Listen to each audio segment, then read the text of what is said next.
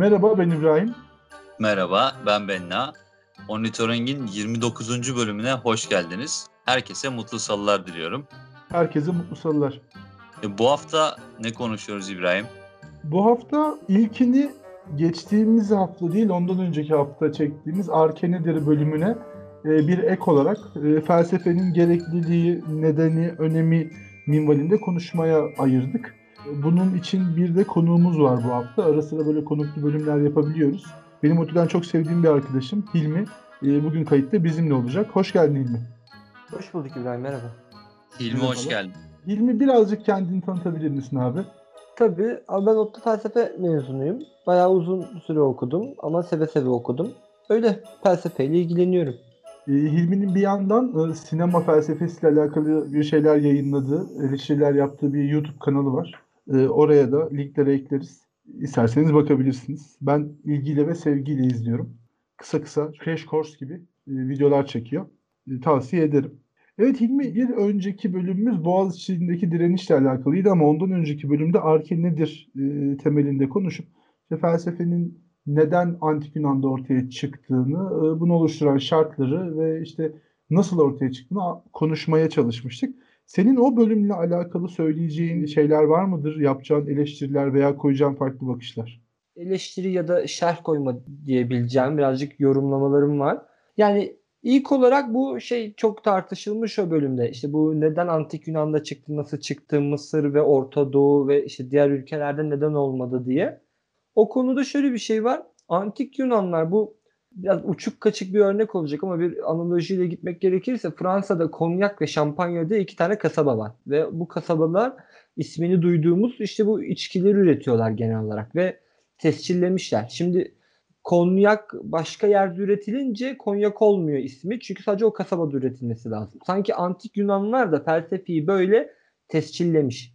Yani bu bizim yaptığımız felsefedir bunun gibi yaparsanız felsefe olur. Onun dışındakiler felsefe değildir diye bir sanki markanın bir formülünü alırmış gibi almışlar. O yüzden hep felsefe işte doğu felsefesi olur mu olmaz mı tartışması hep bu Yunanlıların koyduğu formülle alakalı oluyor ki bu formülü bize lisede ya da işte üniversitede ya da felsefe tarihi kitaplarında hep arke diye öğretiyorlar. Yani formül esasen arkeymiş meğersem bu konuda böyle bir gariplik vardı. Yani benim eklemek istediğim yorum olarak. İkincisi tabii antik Yunan'daki felsefe ile daha sonradan senin birazcık sistematik felsefe dediğin noktada daha çok Nietzschevari ya da Nietzsche'nin tarafını tuttuğu aslında felsefe hep Sokrates öncesi o sistematik olmayan o tartışmadır diye böyle bir yorumlama var. Platon felsefeye getirdiği bu sistematik hali pek beğenmiyor ve eleştiriyor.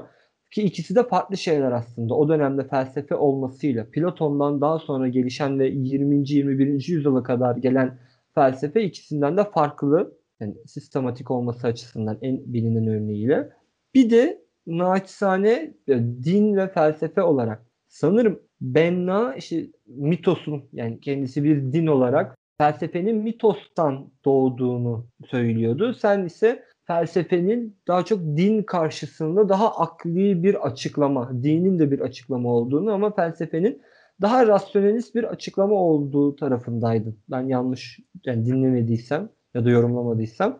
Yine de din ve felsefe çok uzun yıllar boyunca beraber gidiyorlar ki orada Sokrates'in de hep suçlandığı şey var. Sen dinsizsin diyorlar Sokrates'e ama Sokrates daha dindar yani bizim bugünkü semavi dinler açısından baktığımızda oradaki Yunan tanrılarına, paganik ritüellere daha eleştirel yaklaştığı için dinsiz diyorlar. Halbuki Sokrates de daha semavi dinlere yakın. Tabi bu Sokrates Müslümandır, Platon Müslümandır gibi yorumlara hiç kaymıyorum. Böyle çok fazla bence safsata var ortada zaten ama yine de felsefe tarihine baktığımızda da bu bir tek Okam'ın usturasında işte Okam'ın usturası Orta Çağ'ın sonlarında Rönesans'ın başında şey demek Okam'ın usturası bilemeyeceğin alanı kestirip at. Kılıç gibi ortadan ikiye ayırıyor. Neyi mesela ayırıyor? Dini tabii ki de konuşamayacağımız alana atıyor. Çünkü neden? Din felsefeyle alakası olmaz.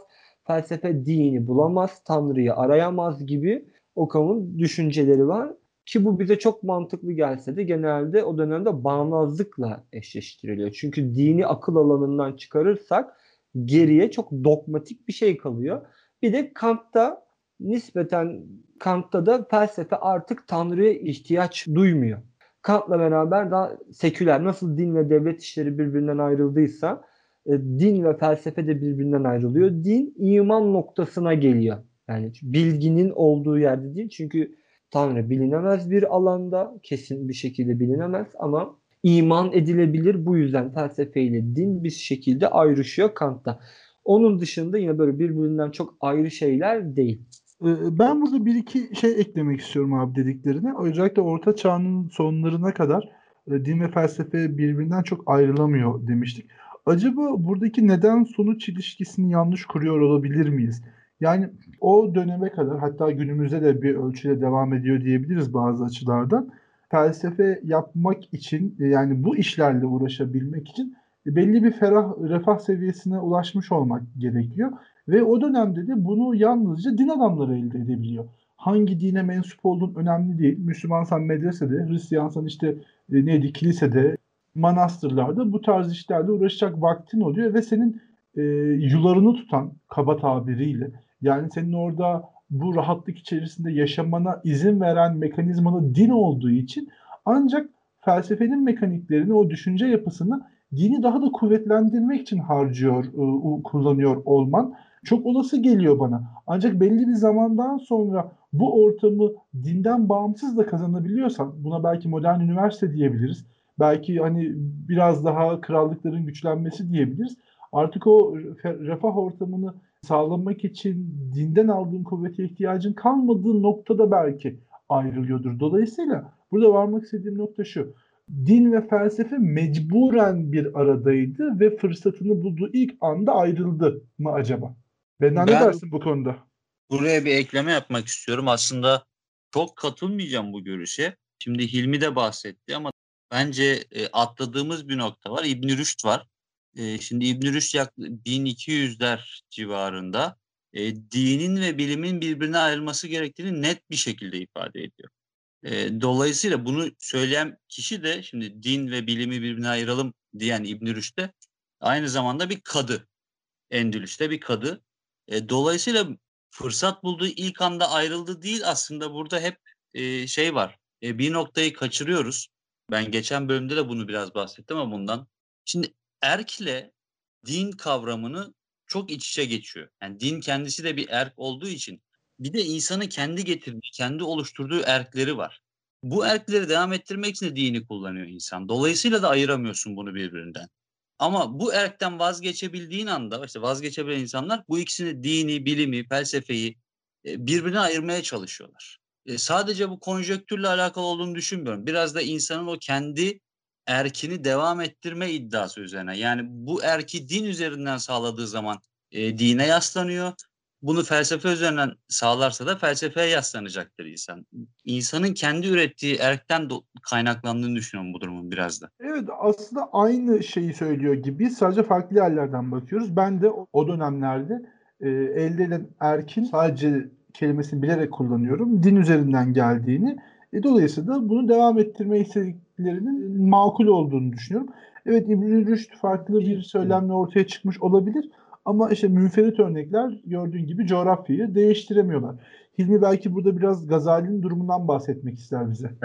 Burada araya gireyim. Münferit örnekler coğrafyayı değiştiremiyor dedin de e, İbn Rüşd Avrupa aydınlanmasının temel taşlarından evet. bir tanesi. Yani bayağı bir değiştirmiş yani şöyle bir şey var ya İbn Rüşd Benna'nın dediği gibi bütün Avrupa'yı Aristotelesçi yapıyor yani işte bütün Avrupa Aristoteles'i İbn Rüşd'den öğreniyor. Şöyle bir fark var dediğinde abi. Bugün nasıl bilim sponsorlarla ilerliyorsa yani işte sponsorun kimse senin işte bir şekilde yani bilimsel amacına sonuçta bilimine karışmasa da bilimini fonladığı için amacını elde edeceğinde de ben senin dediğin gibi mecburiyetten ziyade özellikle Hristiyanlıkta, manastırda fonlayan kişi o o fonladığı için bir şekilde zaten onun dışına çıkamıyorsun. Bu yüzden dediğine katılıyorum ama İslam coğrafyasında bir farklılık var.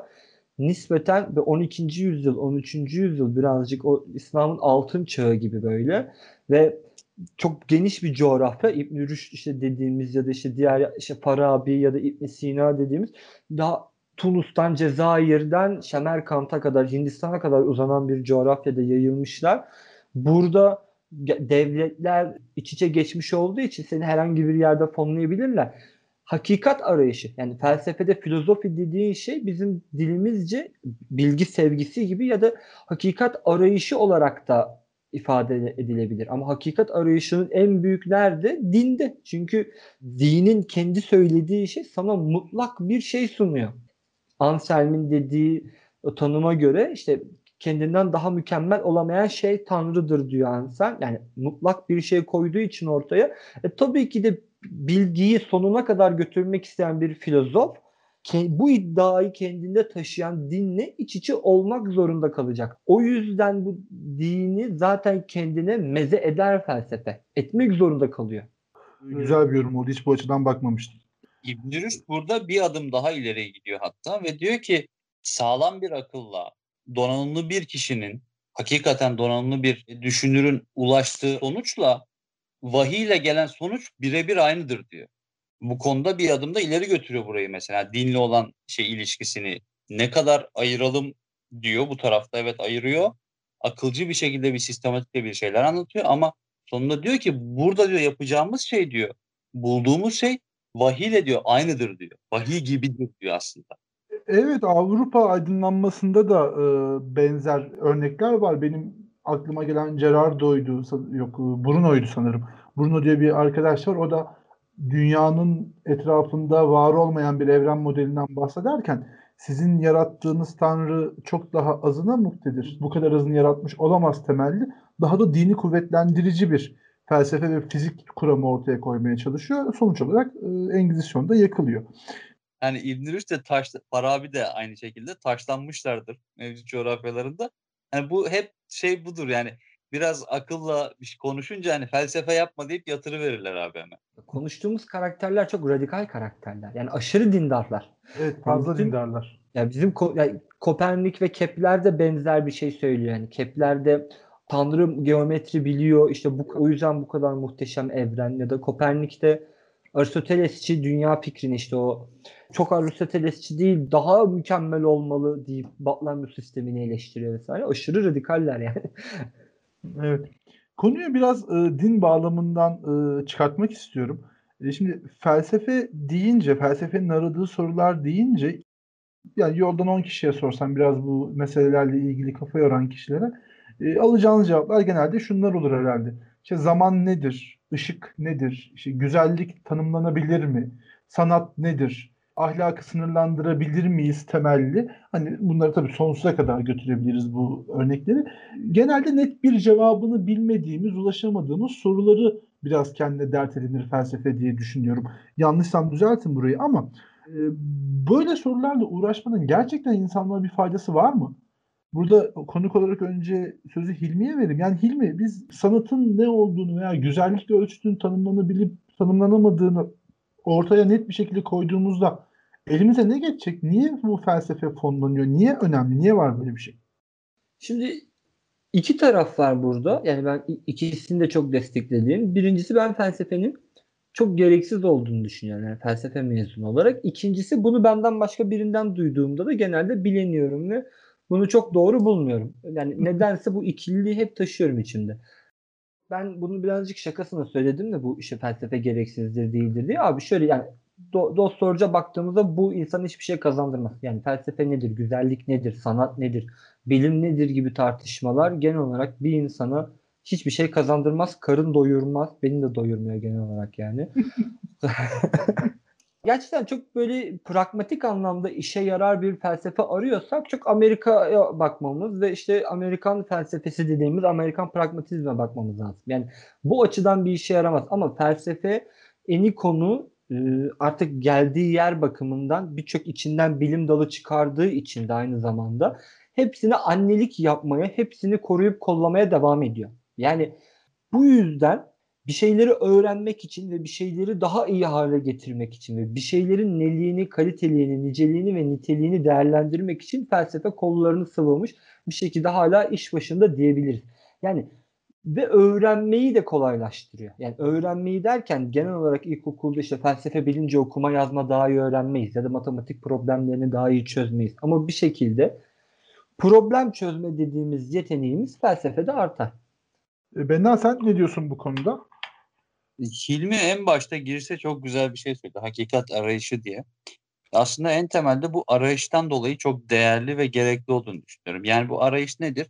İşte örneğin mutlak iyiyi ararken sürekli daha iyiyi bulursun. Belki mutlak iyiyi bulamayabilirsin ama daha iyiyi bulursun. Daha güzeli bulursun. Bu aramanın değerinden dolayı felsefenin çok değerli ve önemli olduğunu düşünüyorum. Ee, karın doyurma konusunda ise Hilmi'ye direkt katılıyorum. Felsefe tek başına karın doyurmuyor ki zaten e, bir şekilde felsefeyle içli dışlı olmuş insanların modern çağlara kadar aslında asıl meslekleri var. Yan taraftan felsefe yaparken görüyoruz onları. E, din adamları da böyleydi. Onlar da modern çağda sadece din adamı olarak çıktılar karşımıza. İşte felsefecilere sadece felsefeci gibi duruyorlar. Ama normalde bu işin sadece bu felsefede de değil, sanatta da böyledir. Asıl mesleğinin yanında yapı, yapılır başlangıç itibariyle. Bu böyle. Çünkü direkt olarak net karın doyurmaz yani. Bu bunun daha iyisi nedir veya mutlak iyi nedir diye bir soruyu oturup araştırmaya, düşünmeye kalksak hani bununla karnımızı doyuramayız. Kime anlatacağız ki mutlak iyi budur gel arkadaşım sen de buna diye.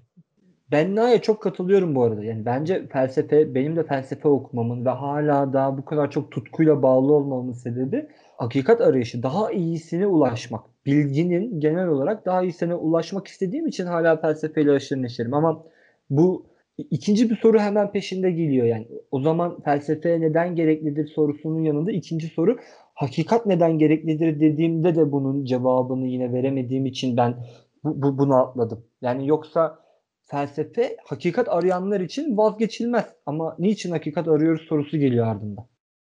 Ni, niçin arıyoruz? Bunun için apayrı bir e, bölüm yapmak gerekir ama belki Sokrates'in de sanırım e, sorgulanmayan bir hayat yaşanmaya değmez miydi? Hilmi neydi o lafın doğrusu? O, ona benzer. Ona benzer bir şey. Çok güzel bir laf. Güzel bir laftır. Onun da etkisi var. Yani felsefe yapmak için öncesinde bir doymuş olmak gerekiyor. Bir barınak da elde etmiş olmak gerekiyor. Sonrasında ancak insan bu düşüncelere vakit ayırabiliyor. Bir de şöyle bir durum var. Sanırım çok yakın zamanlara kadar, son 2-3 yıl öncesine kadar zaten bir özelleşme yok bilimde. Çok derin özelleşmeler. Genel olarak bu insanlar doğa filozofu diye adlandırılıyor ve matematikle de, fizikle de, kimyayla da ilgilenebiliyorlar. Yani Newton'a baktığınızda en bilinen örnek hem çok iyi bir matematikçi hem çok iyi bir fizikçi olarak çıkıyor karşınıza. Ancak işte filmin dediği Amerikan felsefesi belki biraz bunda etkilidir. Daha özelleşmiş, daha belli bir konuyu irdeleyen dallar ortaya çıkıyor. Burada felsefenin bir faydası da biraz e, senin bahsettiğin Okam'ın usturası var ya Hilmi. E, onunla biraz bağlamak istiyorum. Şimdi bazı konularda e, özellikle pozitif bilim olarak baktığımızda ki buna sosyal bilim açısından da bakabiliriz. Bazı konular hakkında hakikaten bilgimiz olmuyor. Fikrimiz hiç olmuyor. Birkaç örnek verebilirim. İşte zaman nedir, ışık nedir, işte atom altı parçacıklar nelerdir? Genelde fizik temelinde geliyor sorular ama bunları sosyal bilimler ekseninde de benzer sorular sorabiliriz. Uyduruyorum. İşte Türkiye'de e, azınlık halde yaşayan birisi başka bir ülkeye gidip artık oradaki baskın unsur haline geldiğindeki yaşayışlarındaki değişiklikler neler olabilir gibi e, sorular sorduğumuzda bunların net cevaplarını alamıyoruz. Bazılarının hiçbir zaman alamayacağız gibi duruyor. Bazılarını da mevcut bilgimiz yeteme, yetmediği için alamıyoruz.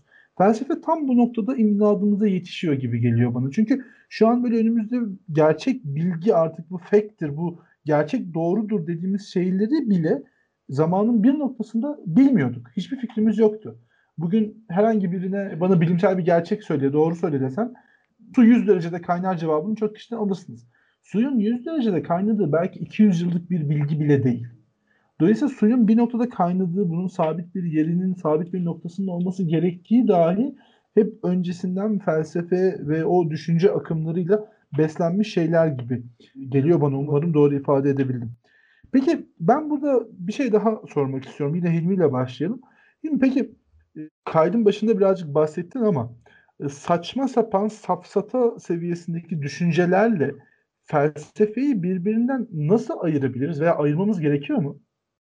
Yani ilk olarak bu felsefenin de bu arada çok birbiriyle dalaştığı bir nokta. Yani bazı felsefeciler bazı felsefecileri de felsefe yapmamakla suçluyor. Yani bir filozof da olsanız safsata yapar yaptısını yiyebiliyorsunuz. Şöyle bir sıkıntı var. Bunun ben de tam olarak nasıl birbirinden ayırıyor, ayırmıyor bilmiyorum ama mesela Deleuze'ün bir tanımı var abi. Bu felsefe nedir diye çok kısa küçük bir deneme kitabı var. Orada şeyi anlatıyor. İşte resim nedir? Çizgi imgedir diyor işte ya da müzik nedir dediğinizde bu ses imge gibi bir şey işte vesaire diyor. Felsefede eni konu kavram imge oluyor. Yani kavram kullanması gerekiyor. Yani benim de felsefe okurken çok fazla rastladığım şey insanların hayat hakkındaki görüşlerini söyleyip benim de felsefem bu diye böyle karşıma çıkıyorlar. Ya da işte Aa, ben de felsefeyi çok severim işte. Bence hayat biraz böyle, bence hayat biraz böyle gibi yorumlarla geliyorlar. Burada anladım felsefi diğerlerinden ne ayırıyor diye esasen. Yani felsefe bir mühendis kadar olmasa da çok teknik bir yere gidiyor. Kendi bir dili var onun. İşte tarihten beri gelen. Ki Nietzsche'nin de eleştirdiği şey derler 20. yüzyıla kadar felsefe Platon'a işte düşürmüş dipnotlardır tarzında bir yorum vardır. Aynı Platon'un kendinden öncekinlere yani Sokrates önceki filozoflara düştüğü dipnotlar gibi bizim de hep bizden önceki filozoflara düştüğümüz dipnotlar halinde ileri gelen şey felsefe oluyor. Ne demek bu diye sorduğumuzda işte ben ölüm diye bahsettiğimizde e, ölüm tabii ki de bir fact bir olgu olarak hayatımızda var ama ben ölüm derken aynı zamanda Heidegger'in bahsettiği ölümü işte ya da Hegel'in bahsettiği ölümü alıyorum ve tekrar bunun üzerine bir şey koyduğumda bu akademik felsefe oluyor. Yani bu kavramları, kendi kavramlarını alıp kullandığında bu diğerinden onu ayırıyor. Herhangi bir görüş olmaktansa. Bu çoğunlukla sistematik olmuş geçmişte. Senin önceki bölümde dediğin gibi ama sistematik olmayan veya bunu da eleştiren felsefeciler var. O sistematik olmuyor mu? Peki nasıl oluyor? O da daha çok öncekine verdiği cevapla felsefe statüsüne erişiyor. Hmm. Ben yine de ama bunun çok ne kadar doğru, bunu kim karar veriyor? İşte akademi bunun bekçiliğini yapabilir mi, yapamaz mı? Bunlar başka sorular ve kafamı da çok kurcalar yani benim. Benna sen yani, ne demek istersin bu konuda? Yani ne noktada e, safsata bile diyebileceğimiz veya tam da sistematik olmayan şeylerle felsefeyi ayırabiliyoruz? Bir defa çok girift, yani girift olması konusunda Hilmi'ye yüzde yüz katılıyorum.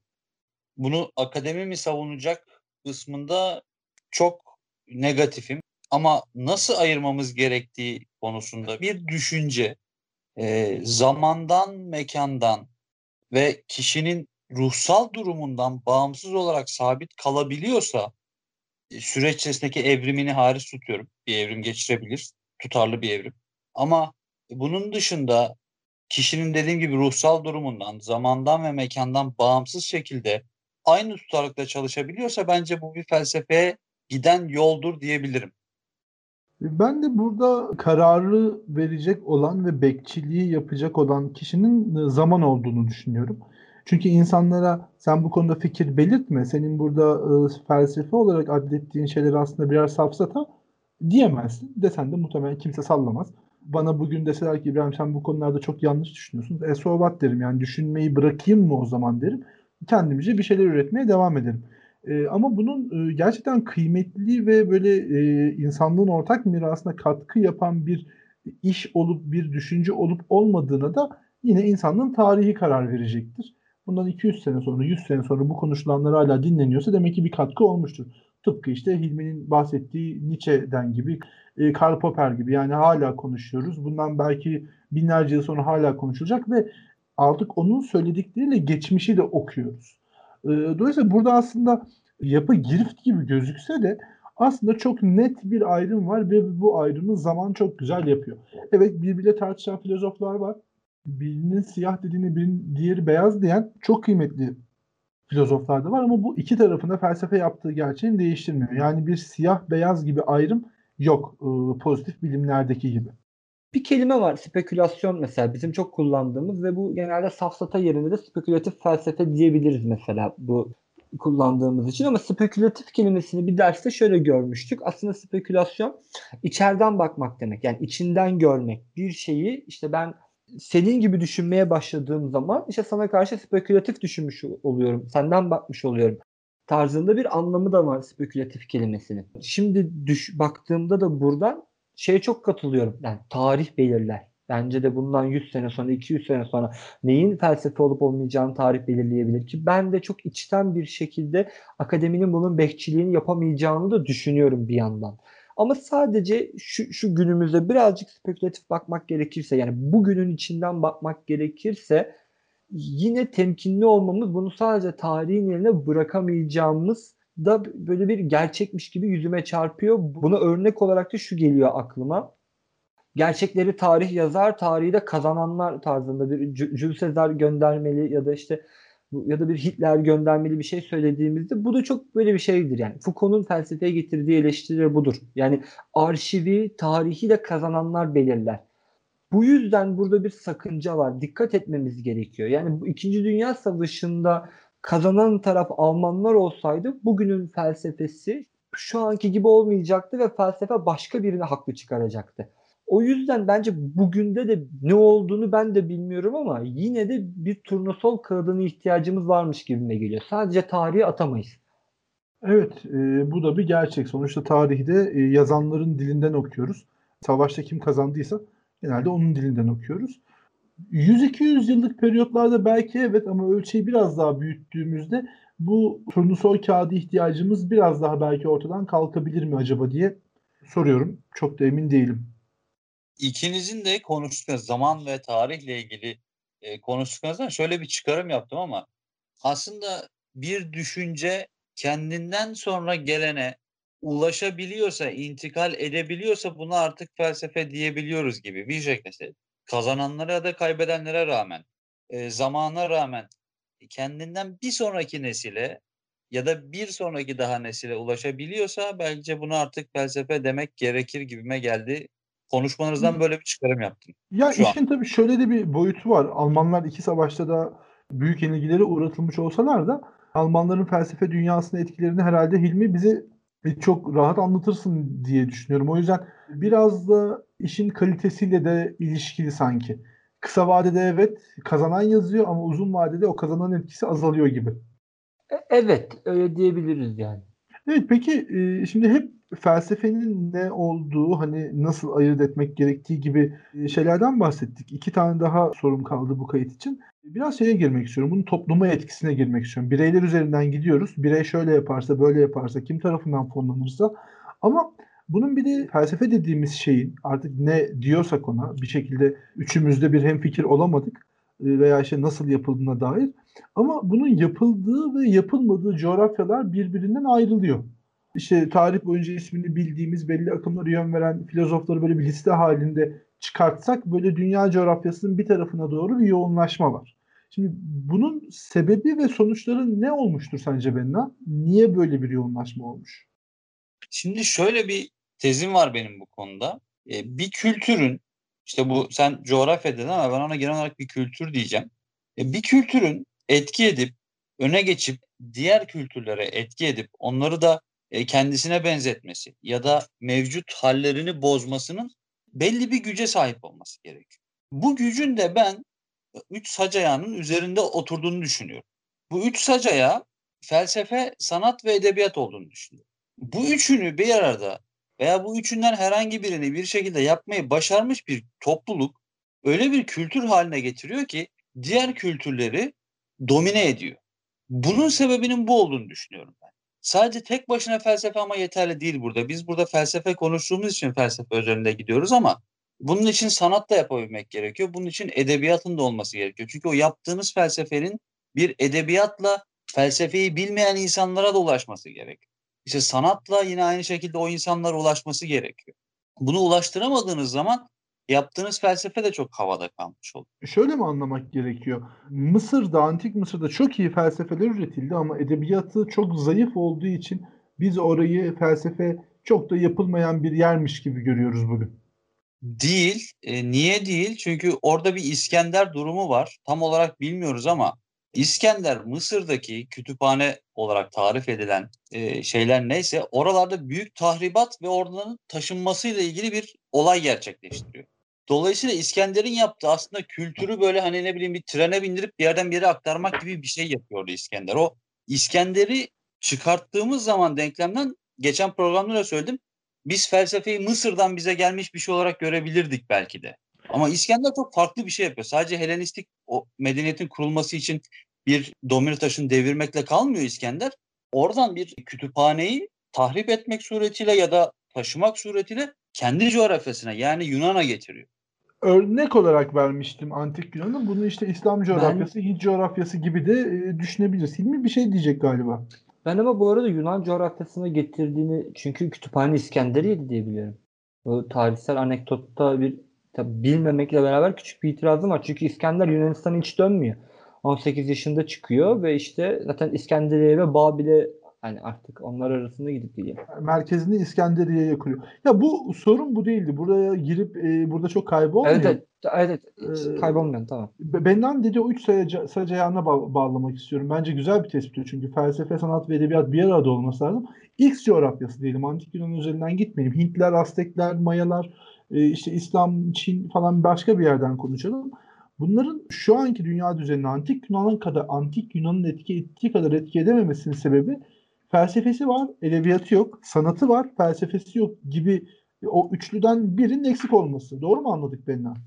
Doğru. Yani net olarak bu üç sacaya mesela bugün baktığın zaman Alman örneği mesela sanatı var, edebiyatı var, felsefesi var. Tam o üç sacayanın üzerine net şekilde kurulu ve işte iki tane büyük dünya savaşından yıkılarak çıkmış olmalarına rağmen e, şu an yine Avrupa'nın en büyük devleti, en güçlü devleti pozisyonuna gele getirebiliyor bu seni. Bu sa- devlet olarak değil, askeri kuvvet olarak bundan bahsetmiyorum. Kültürel bir kuvvetten bahsediyorum.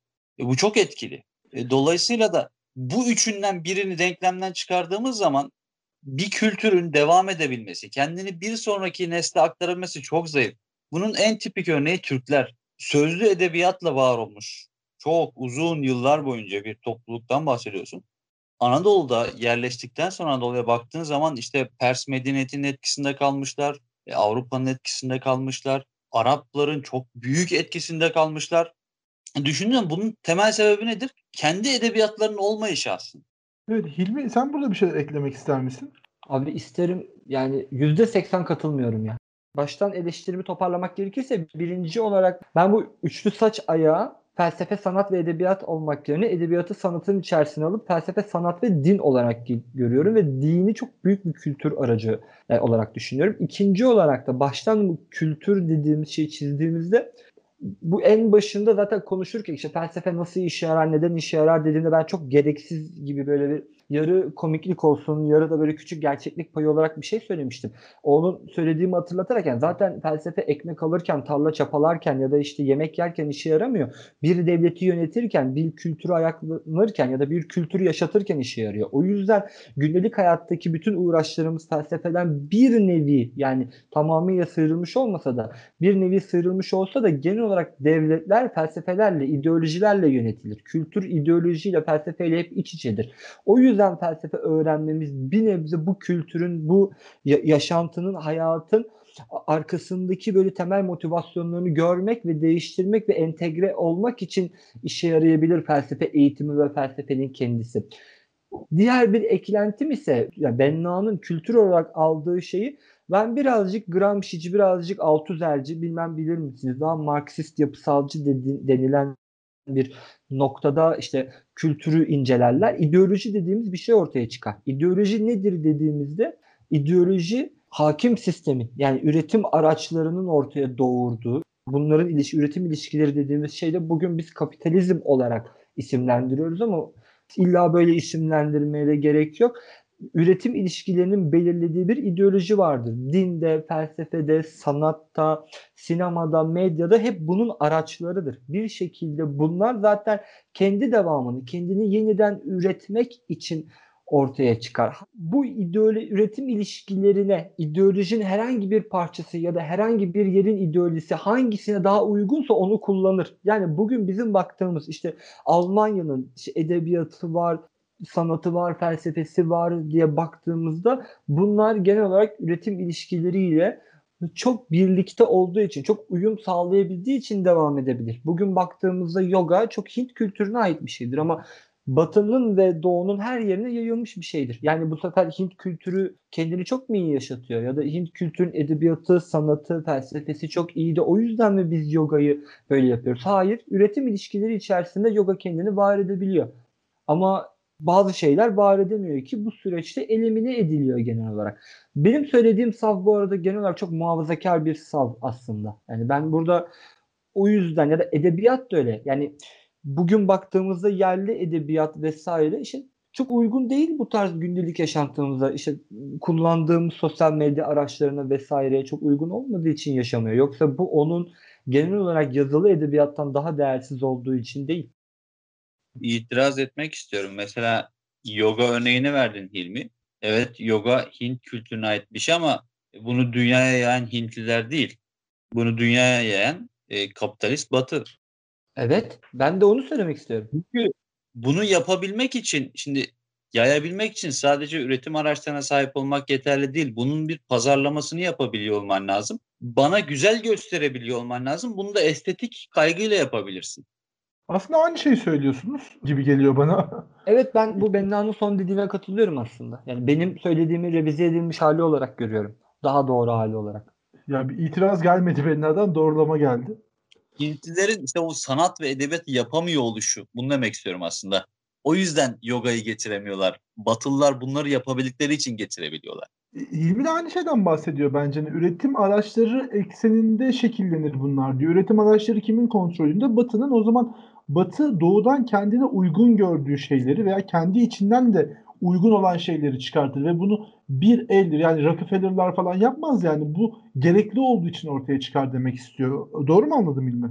Evet bu ideolojik bir araçtır diyorum yani. Burada eğer işimize yarayan şey yani namaz da çıkabilirdi. Namaz da çok otantik bir şey olarak gözükebilirdi. Ama namaz genel olarak daha çok bizim kafamızda İran'la özleşmiş durumda. IŞİD'le özleşmiş durumda. Yani bizim derken şey genel olarak Amerika'dan baktığımızda yani. Ama evet. yoga onunla özleşmiyor. Bir örnek namazı veriyorum. İlla namaz olmak zorunda değil. Namaz ve yoga özelinde konuştuktan sonra bugünü şöyle bağlayalım isterseniz beyler. Şimdi bugün modern hayatta toplumların yaşadığı problemler var. Sosyal medyadaki linç kültürü bunlara bir örnek. Gelir eşitsizliği, adaletsizliği bunlara bir örnek. Sayabiliriz dünyadaki olumsuz koşulları. E, felsefe kültürü ya da felsefe yapmak ya da toplum olarak, ülkeler olarak bunu besliyor olmak bu soruları bir cevap verir mi? Toplumun problemini çözer mi? Ee, çözer abi. Nasıl çözer diye baktığımızda ben birazcık Marksist bir cevap vermek istiyorum. Böyle az önce söylediğimiz işte bu Batı kültürü vesaire tarzında konuştuk. Bu ideoloji nedir, nasıldır diye konuştuğumuzda bunların birçoğu ideolojik problemler. Yani burada Marksist derken insanlar genelde sanki bütün sorunlar devrim yapınca hallolacak oluyor ama baktığımızda bunlar bizim üst yapı dediğimiz Marksist literatürde üst yapı dediğimiz ideolojik problemler oluyor. Yani bugünkü seçimler, bugünkü gelir adaletsizliği ya da bugün işte trafik kazaları vesaire gibi şeyler bence bir yerde ideolojiktir, politikayla iç içedir. Yani iyi bir politikayla iyi bir politikadan kastım politikayı da nasıl yaşarız, bir arada nasıl yaşarız'a vereceğimiz cevaplar olarak düşünüyorum ki bu felsefenin konusu olarak düşünüyorum bunu. Buna vereceğimiz cevaplar gerçekten bir şekilde bizim birçok problemimizi çözebilir. Yani mesela iklim problemini nasıl çözer dediğimiz diye baktığımızda illaki işte çöpleri ortadan kaldırmaz, felsefe eğitimi, felsefe bilmek çöpleri ortadan kaldırmaz ama yere çöp atmanın ne menen bir şey olduğunu, bunun doğayla nasıl bir ilişki kurmamız gerektiğini, doğayı ne kadar dönüştürmemiz ve ne kadarına saygı duymamız gerektiğini bize bir şekilde tartışmaya açarak bize bilgilendirir. Yani ideolojinin görünen o yüzünün arka planındaki kodları bize deşifre ederek bunları değiştirmemizi ve yeniden düşünmemizi sağlayabilir felsefe eğitimi ayrıyetten de zengin edebilir. Thales'i ettiği gibi ilk felsefeci, ilk filozof Thales'i nasıl zeytinyağı kralı şey Thales'e su mu diyor ama işte o da şeyden bakıyor. Kıtlık çıkacak diyor. Zeytinyağı depoluyor ve sonra satarak zengin oluyor. Yani felsefe bunu işe de yarayabilir. Thales zengin olduysa biz de olabiliriz. Umarım. İnşallah. Benna var mı bir itirazın? Bir itirazım yok. Belki de hepsine neredeyse katılıyorum. E, eklemek istediğim sadece şu var. Felsefenin ilk sorusu olarak kabul ettiğimiz arhe nedir sorusunda. Aslında nedir? Evrenin ham maddesi nedir? Evren neden oluşmuştur? nasıl oluşmuştur gibi sorular aslında baktığımız zaman felsefe bizim etrafımızla olan ilişkimizi sorgulayan, e, burayı araştıran, burayı düzenleyen bir disiplin. Dolayısıyla yaşadığımız sorunlara, işte ada, bu adaletsizlik olabilir, e, linç olabilir veya başka bir problem olabilir. Bunların e, oturulup konuşulup düşünülüp tasarlanacağı alan felsefe olarak görüyorum. Dolayısıyla da bütün bunların hepsine e, cevap verebilecek alanı da felsefe olarak görüyorum. Bir ilave daha yapmak gerekirse senin verdiğin örnekler temelde itiraz edilmesi gereken örnekler. İşte gelir adaletsizliği bir itiraz edilmesi gereken nokta. İşte sosyal medyadaki linç bir itiraz noktası. Bir insanın bir şeye itiraz edebilir olması için nasıl itiraz edeceğini biliyor olması lazım. Bunun üzerine düşünüp tartışmış, araştırmış olması lazım ki itiraz edebilsin. Yoksa itiraz etmeyi aklına bile getiremez. E, dolayısıyla felsefe bunu çözecek yegane unsurdur diyorum ben. Evet, neden sonuç ilişkisi kurmayı öğrendiğimiz noktada bunu sadece felsefi soruları cevaplamak, kafa yormak için, vakit harcamak için değil de günlük hayatımızda karşılaştığımız sorunları çözmek için de kullanabiliriz. Belki felsefenin kendisini değil ama felsefe yaparken kullandığımız metodun bir faydası olabilir. E tabi bilimsel olarak bakınca da nasıl ki belli bir zaman diliminde bugün gerçek olarak kabul ettiğimiz şeyler bilinmiyordu dahi. Bugün de bilmediğimiz, hiçbir fikrimizin olmadığı konular var. E, bunlar hakkında e, okuma uluslararasını kullanacak halimiz yok. Yani ilerisini düşünmemiz ve bunlar hakkında önce biraz bilim kurgu, sonra biraz sallama, hipotezler, ardından ancak gerçek bilgiye ulaşabileceğimiz bir yol var. O yüzden de evet felsefe bugünün dünyasını hemen hızlıca e, olmasa da e, zamanla değiştirecektir diye düşünüyorum. Diyerek uzunca bir kaydımızın sonuna e, gelelim. Hilmi bize katıldığın için çok teşekkür ederiz. Çok güzel katkıların oldu. Ağzına sağlık. Ben çok teşekkür ederim. Çok çok mutlu oldum. Yani konuşma da benim için çok güzel geçti. O zaman herkese mutlu salılar. Herkese mutlu salılar arkadaşlar. Herkese benden de mutlu salılar.